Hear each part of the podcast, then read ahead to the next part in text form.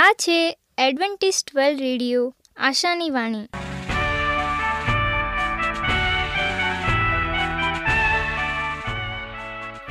હું ગામિત સ્નેહા, અમારા આજના પ્રસારમાં તમારો હાર્દિક સ્વાગત કરું છું.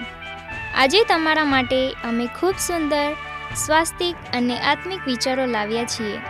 પણ તે પહેલાં સાંભળો દેવની સ્તુતિ માટે આ ગીત.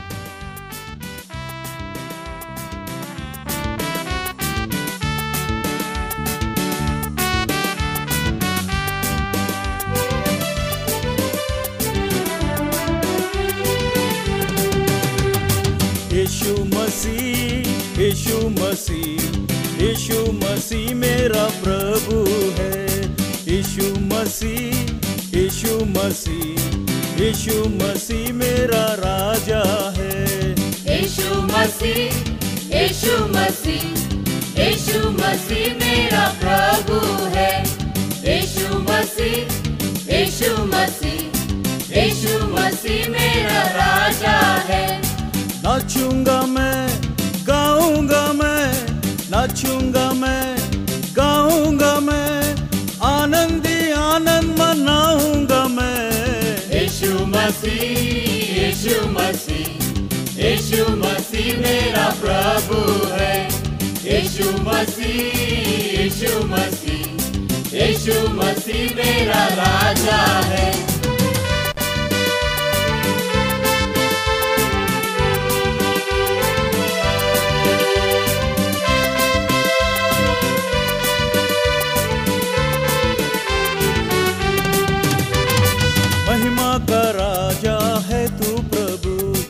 राजाओं का राजा तू है प्रभु।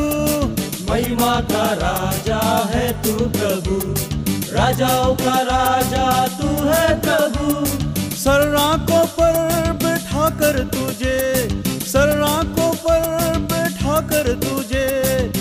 जय जयकार मैं तेरी करूँ।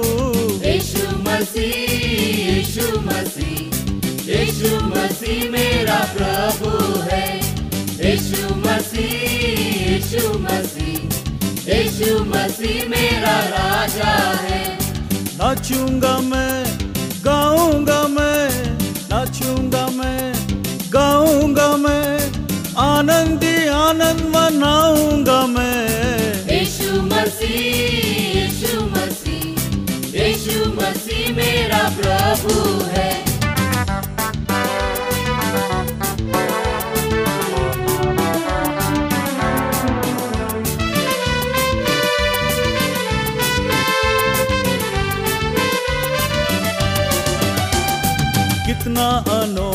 है प्यार तेरा। स्वर्ग को छोड़कर आया यहाँ। कितना अनोखा है प्यार तेरा। स्वर्ग को छोड़कर आया यहाँ। अपने लहू के द्वारा मुझे, अपने लहू के द्वारा मुझे फिर से खरीदा अपने लिए। यीशु मसीह यीशु मसीह। यीशु मसीह मेरा प्रभु है। यीशु मसीह यीशु मसीह यीशु मसीह मेरा राजा है। नाचूँगा मैं गाऊँगा मैं नाचूँगा मैं गाऊँगा मैं आनंदी आनंद मनाऊँगा मैं। यीशु मसीह यीशु मसीह यीशु मसीह मेरा प्रभु है।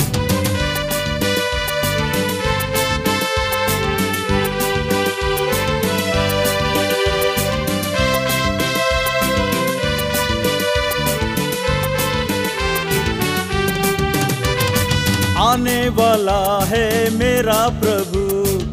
साथ ले जाने मुझको प्रभु। आने वाला है मेरा प्रभु। साथ ले जाने मुझको प्रभु। मैं भी वहाँ पर रहूँगा। मैं भी वहाँ पर रहूँगा। जहाँ पर रहता है मेरा प्रभु। यीशु मसीह यीशु मसीह। यीशु मसीह मेरा प्रभु है। यीशु मसीह यीशु मसीह यीशु मसीह मेरा राजा है। नाचूँगा मैं, गाऊँगा मैं, नाचूँगा मैं, गाऊँगा मैं, आनंदी आनंद मनाऊँगा मैं। यीशु मसीह यीशु मसीह यीशु मसीह मेरा प्रभु है।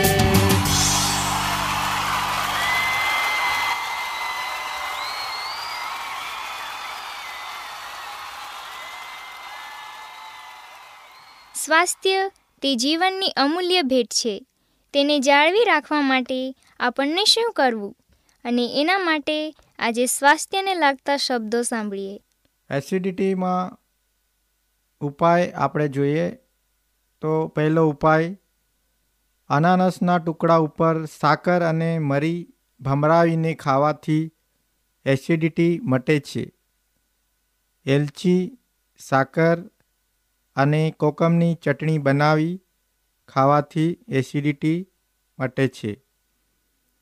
અડધા લીટર પાણીમાં એક લીંબુનો રસ નાખી, અડધી ચમચી સાકર નાખી, બપોરે જમતા પહેલાંના અડધા કલાક પહેલાં પીવાથી એસિડિટી મટે છે.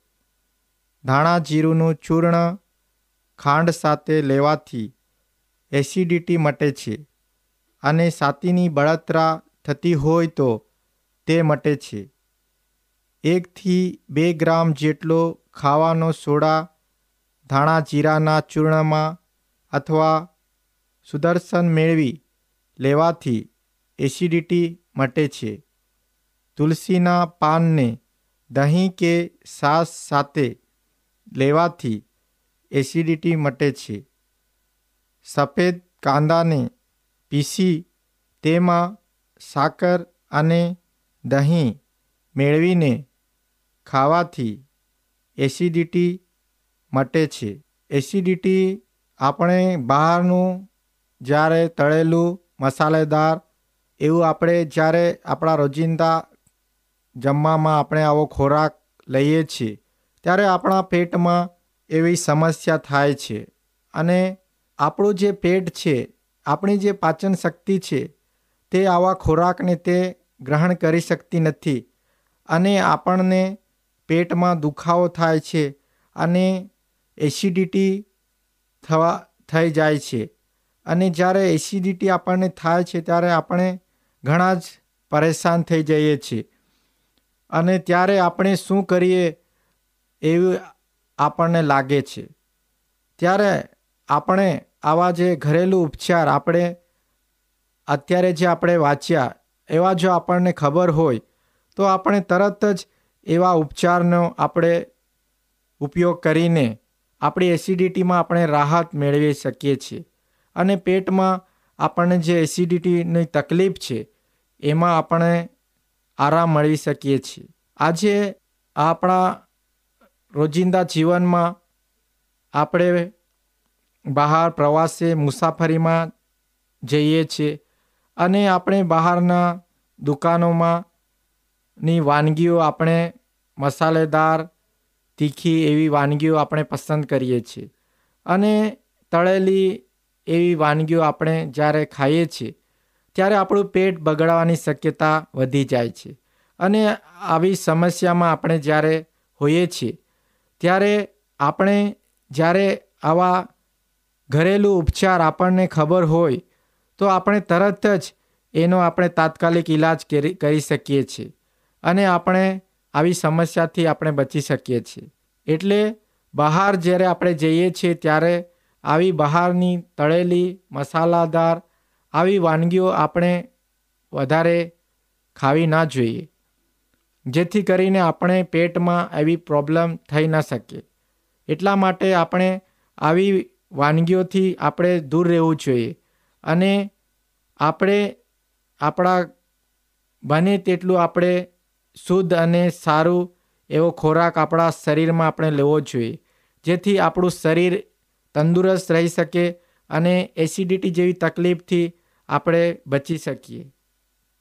જો તમારે અમારા સ્વાસ્થ્ય અને બાઇબલ પાઠો મેળવવા હોય તો પોસ્ટકાર્ડના ટપાલ દ્વારા અમારો સંપર્ક કરો. મોબાઈલ નંબર છે આઠ આઠ ચાર નવ આઠ પાંચ આઠ એક નવ બે. અમારું સરનામું છે એડવેન્ટિસ્ટ વર્લ્ડ રેડિયો, આશાની વાણી, પોસ્ટ બોક્સ નંબર એક ચાર ચાર છ, market yard, Pune, Maharashtra, India. આજે આપણે દેવનું વચન પાસ્ટર રાજુભાઈ ગાવિત એમના થકી સાંભળીશું. કૃતજ્ઞ જીવંત મરણ પામેલાઓની યાદી. હું રાજુ ગાવિત. આજનો ગુજરાતી ભાષામાં દેવનું પવિત્ર વચન તમારા સુધી પહોંચાડનાર અને આજનું વચન સાંભળનાર દરેક ભાઈ બહેનો નાના મોટા બાળકો, વડીલો, હું સર્વનો ઈસુ ખ્રિસ્તના નામમાં આવકાર કરું છું. આજે આપણે દેવના વચનને મનન કરીએ અને દેવના વચનને આપણા જીવનમાં આપણે સ્થાન આપીએ. ઘણા સમયે આપણે જે કામ કરીએ છીએ અને તે કાર્યને આપણે ગણતરી માટે નોંધીએ છીએ અથવા તેને આપણે કંઈક એવી જગ્યા પર લખી રાખીએ છીએ.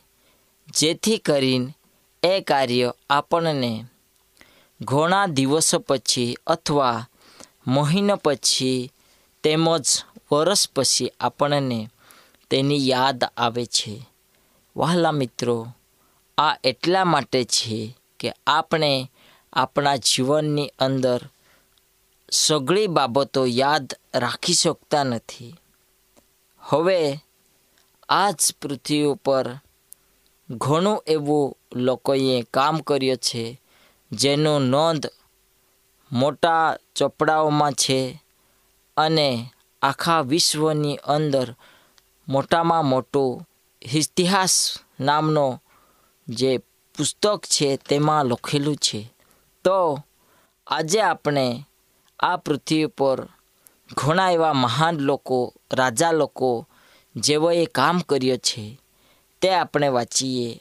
આ જ જે રાજા ખૂબ જ ઊંડી રીતે અન્ય ધર્મી અને દૃષ્ટ ધિક્કારપાત્ર કાર્યમાં ઉતરી ગયો હતો. તેનો ઇતિહાસ આપણને શું કહે છે? આપણે બીજો રાજા સોળ, ત્રણ અને ચાર વાંચીએ. બીજો કાળ વૃત્તાંત અઠ્ઠાવીસ અધ્યાય અને બેથી ચાર સુધી વાંચીએ. જે ખૂબ જ દુષ્ટ ધિકારપાત્ર કૃત્યથી સંકળાયેલો હતો વિધમરથી જે બલિદાન આપતો હતો તે દેવને નહીં, પણ ભૂત પિચાસોને તે આપે છે અને બાઇબલ આપણને સ્પષ્ટ શીખવાડે છે પ્રાચીન કાળમાં જે લોકો જીવન જીવી ગયા, તેઓએ જે લખાણ લખ્યો, તે પ્રાચીન લખાણો મુજબ પૂર્વીય દેશોની ધાર્મિક વિધિઓમાં આધુનિક મેલી જાદુ એ સર્વ વિદ્યાના વિવિધ ભાષાઓ સમાનપણે જોવા મળતા હોય છે. તેમની યાદી લોકો પાસે છે. લખાણ લખવામાં આવ્યા છે. ખરેખર આજની ઘણી બધી નવા યુગની વિવિધો ફક્ત પ્રાચીન ગુપ્ત વિધિઓની સમકાલા અભિવ્યક્તિઓ કરવામાં આવી છે. વહાલા મિત્રો, ઈશ્વર આપણા માટે શું કરે છે તે આપણે ભૂલી જઈએ છીએ પરંતુ જગતના લોકો જે કરી ગયા, તેમના જીવનમાં જે ઇતિહાસ બન્યો, ઇતિહાસમાં જે કામ તેઓએ કર્યો છે, આપણે તેને મહત્ત્વ આપીએ છીએ. જે આપણા જીવનમાં ફાયદાકારક નથી, જે એવું કામ જેનાથી આપણે ઈશ્વરથી દૂર જઈએ છીએ, એવા કાર્યોને સ્થાન આપીએ છીએ. ઈશ્વર સિવાય અન્ય આત્માઓ પર નિર્ભરતાના પરિણામે ઉદ્ભવલી હતાશ માટેનું યશયાનું વર્ણન આહાજ રાજાને બંધ બેસે છે અને યશે આઠમો અધ્યાય, એકવીસ અને બાવીસ કોલમમાં આપણને જોવા મળે છે યશયા લોકોના ક્રોધિત થવા તથા તેઓના સાપને સાપ દેવા વિશેનો ઉલ્લેખ તે કરે છે. આ બાબત આહાજ રાજા માટે ચેતવણીરૂપ થશે કારણ કે તેણે લોકોને અન્ય દેવોની પાછળ ભટકાવી દીધા. હકીકતમાં જ્યારે આહાજ મરણ પામ્યા. ત્યારે તેના પ્રત્યેના આદર ભાવની ઉણપને લીધે તેના દફન વખતે એક વિવાદ ઊભો થયો હતો. તેઓ તેને ઇઝરાયેલના રાજાઓના કબ્રસ્થાનમાં લાવ્યા નહીં. વહાલા મિત્રો, આ પૃથ્વી પર દુઃખ તમારા માટે છે, મારા માટે છે. દુઃખનો અનુભવ તમે કર્યો છે. દુઃખનો અનુભવ મેં કર્યો છે. અને પૃથ્વી પર જીવન જીવતા આપણે દરેક સમયે સંજોગો, ઘડીઓ આપણે આપણા જીવનની અંદર નવી નવી બાબતો જોઈએ છીએ, ઇતિહાસ સાંભળીએ છીએ, પાછળનું લખાણ આપણે વાંચીએ છીએ, મહાન પરાક્રમી વ્યક્તિઓનો કામો આપણે સાંભળીએ છીએ. પણ વહાલા મિત્રો, આજે તમે દેવના કાર્ય સાંભળો. પરમેશ્વરે કેવા લોકોને પસંદ કર્યા? પરમેશ્વર શું કહેવા માગે છે? પરમેશ્વરનો વિચારધારા શું છે? પરમેશ્વરની યોજના શું છે? આ જગતમાં પરમેશ્વરે આજે ઘણા એવા વ્યક્તિઓને પસંદ કર્યા છે, જે લોકો પરમેશ્વરના કાર્યને આગળ લઈ ગયા.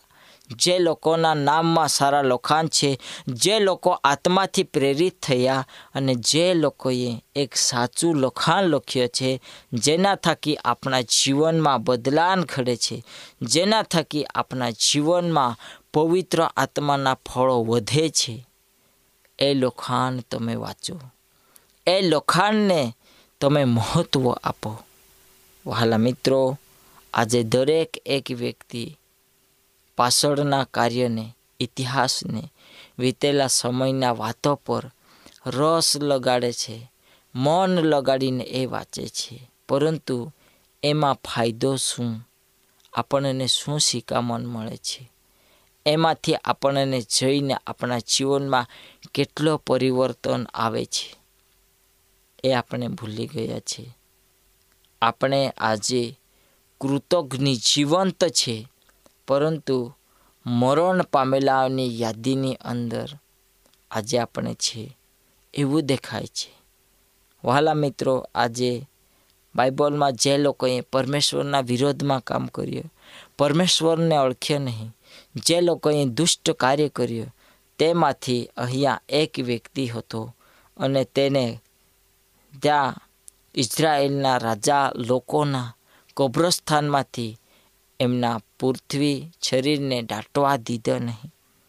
પૃથ્વીમાં દરેક એક વ્યક્તિ આજે સમસ્ત શક્તિથી ભરાયેલો છે.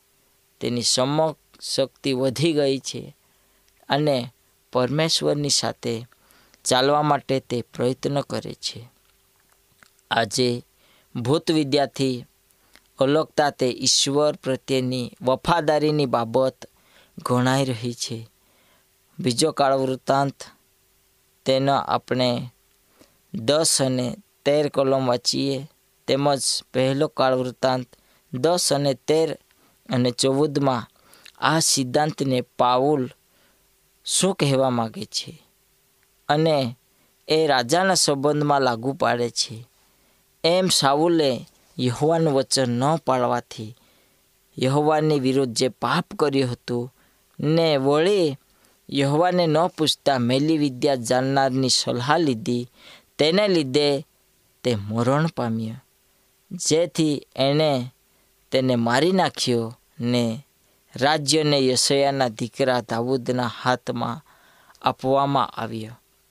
જે સમયે આપણે પરમેશ્વરને ઓળખીએ છીએ, તે સમયે આપણે આપણું જીવન, આપણા વિચારધારા, દેવની આગળ આપણે લઈ જઈએ છીએ. કારણ કે દેવ આપણો માધ્યમ છે, જેને આપણને જન્મ આપ્યો છે, જે આપણને ચલાવે છે, આપણા જીવનમાં આશીર્વાદ આપે છે અને જે આપણા માટે આગળ પડે છે એવો મહાન પરમેશ્વર, જેને આપણા માટે ઘણું કર્યો છે અને આજે પણ કરી રહ્યા છે. એના પગલે આપણે ચાલીએ. હવે યહૂદીઓ તેઓ તેમના જીવનમાં પોતાના વિચાર પ્રમાણે અને તેમને યોગ્ય લાગે શોભે એવો જીવન જીવતા હતા. યહૂદી પ્રજાઓના સમયમાં એવા લોકોના વર્ગ હતા જેવો એવો દાવો કરતા હતા કે, અમે આજે આ સર્વભૂત વૈદ્યો દુષ્ટ શક્તિ મેલી વિદ્યાથી અમે દૂર છીએ. અને આજે તેઓ પણ મરણ પામેલાઓ સાથે વાતચીત કરે છે. પરંતુ બીજી દુનિયાના આ મુલાકાતીઓ તરીકે ઓળખાતા પરિચિત આત્માઓને બોલાવવામાં આવે છે. તેઓને બાઇબલ દ્વારા શૈતાનના આત્મા તરીકે જાહેર કરવામાં આવેલા છે. જે રાજા હતો સાઉલ અને તે મેલી વિદ્યા, ભૂત વિદ્યાથી ભરેલી એક સ્ત્રી પાસે જાય છે. અને ગયા પછી એ કહે છે કે હું હારી જવાનો છું. મારી હાર નોકી છે. અને એટલા માટે તે એક સ્ત્રી પાસે જાય છે અને એ સ્ત્રીને સમુવેલની કબોર પાસે મોકલવામાં આવે છે અને સમુવેલને રાતના સમયે કબ્રસ્થાનમાં ઉઠાડવામાં આવે છે અને પૂછવામાં આવે છે કે, તમે આવનાર સમયમાં હાર નક્કી જ પહેરશો કે હાર થશે કે તમારી? તો ખરેખર એ કહે છે કે, તમે હારી જશો. તમારી પક્ષમાં દેવ નથી. વહાલા મિત્રો જે સમયે આવા શબ્દો આપણે સાંભળી છે કે આપણે ભૂત વિદ્યાની પાછળ, મેલી વિદ્યાની પાછળ દળીએ છીએ, આપણને લાગે છે આ પૃથ્વી પર જીવતો દેવ નથી. અને તે સમયે લોકો જીવતાની ખબર કાઢવા માટે મરેલાઓની પાસે જાય છે. યશયા કહે છે, આ સત્ય વચન આજે મનુષ્યના જીવનમાં લાગુ પડે છે. અને દરેક એક વ્યક્તિ પરમેશ્વરથી દૂર ગયો છે, ભટકી ચૂક્યો છે, એટલા માટે આજે આપણે શૈતાનના દીકરાઓ તરીકે નહીં, પરંતુ દેવના દીકરાઓ તરીકે આપણે ચાલીએ અને યોગ્ય હોય તે જ કાર્ય કરીએ. પરમેશ્વર આપણને ખૂબ આગળ લઈ જશે. આજે આ પૃથ્વી પર આપણને વીતેલા સમયમાં જે લોકોએ આવો દુષ્ટ કાર્ય કર્યો, તે લોકોને પરમેશ્વરની સામે કોધી પણ જીત મેળવી નહીં. દાનિયલમાં વાંચો, છઠ્ઠો અધ્યાય, ત્રીસ દિવસ સુધી કોઈ પણ મૂર્તિ સિવાય દેવ કે દેવી દેવતાની આરાધના, પ્રાર્થના કરશે નહીં. પરંતુ વહાલા મિત્રો, દાનિયલ તેમના જીવનમાં પરમેશ્વરને સ્થાન આપનારો હતો.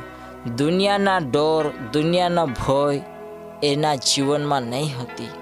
અને બાઇબલ કહે છે કે જ્યારે એને એના જીવનમાં પડકારનો સામનો કરવો પડ્યો, ત્યારે તેને પરમેશ્વરનો ધાવો કર્યો, હાક મારી, પ્રાર્થના કરી અને પરમેશ્વરે તેને ઉત્તર આપ્યો. વિશ્વાસ આજે આપણા જીવનમાં આપણે વધુ ને વધુ રાખીએ અને આપણે દેવ સાથે ચાલીએ અને આ પૃથ્વી પરનો દરેક એક દુઃખ, સંકટ, મરકી, મુશ્કેલી આ સર્વ કાર્યથી આપણે દૂર જઈએ. પ્રભુ કરો આજના વચનને આશીર્વાદ આપો, પ્રાર્થના કરીએ. મહાન પિતા પ્રભુ આજે અમને સંભાળ્યા અને સાંજના સમયે જે વચન અમે શીખ્યા છે, આ વચનને આશીર્વાદ આપજે અને અમારું જીવન એ પ્રમાણે હોઈ શકે. એવું તમે થવા દો. પ્રાર્થના સાંભળી બદલ આભાર. પ્રાર્થના ઈશુ પ્રભુ. તમારા મધુર અને પવિત્ર નામમાં માગીએ. આમેન.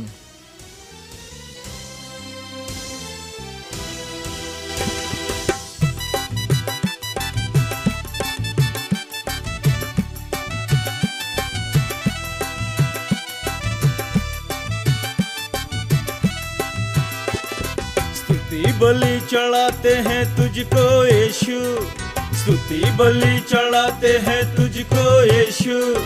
स्तुति, बलि चढ़ाते हैं तुझको यीशु। स्तुति, बलि चढ़ाते हैं तुझको यीशु। स्तुति हो स्तुति हो यीशु राजा की। स्तुति हो स्तुति हो यीशु राजा की। स्तुति हो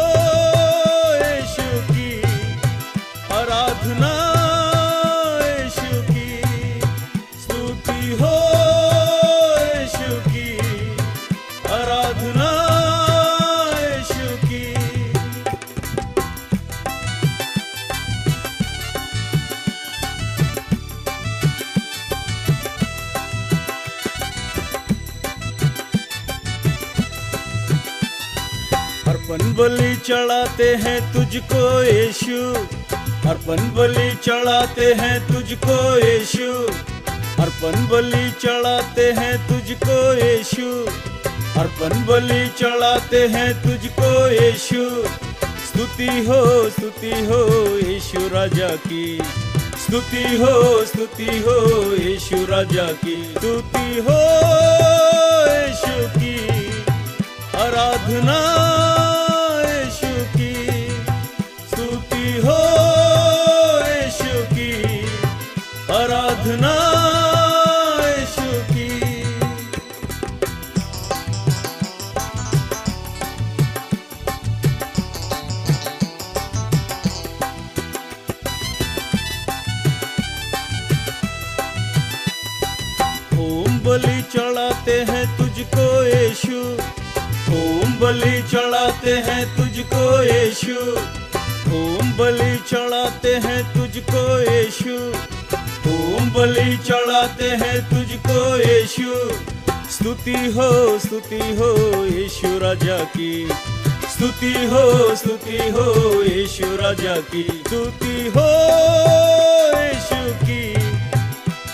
સાધના શુકી સ્તુતિ હો શુકી આરાધના અમારી સાથે આજના પ્રસારમાં રહેવા બદલ તમારો ખૂબ ખૂબ આભાર. જો તમારે અમારા સ્વાસ્થ્ય અને બાઇબલ પાઠો મેળવવા હોય તો પોસ્ટ કાર્ડના ટપાલ દ્વારા અમારો સંપર્ક કરો.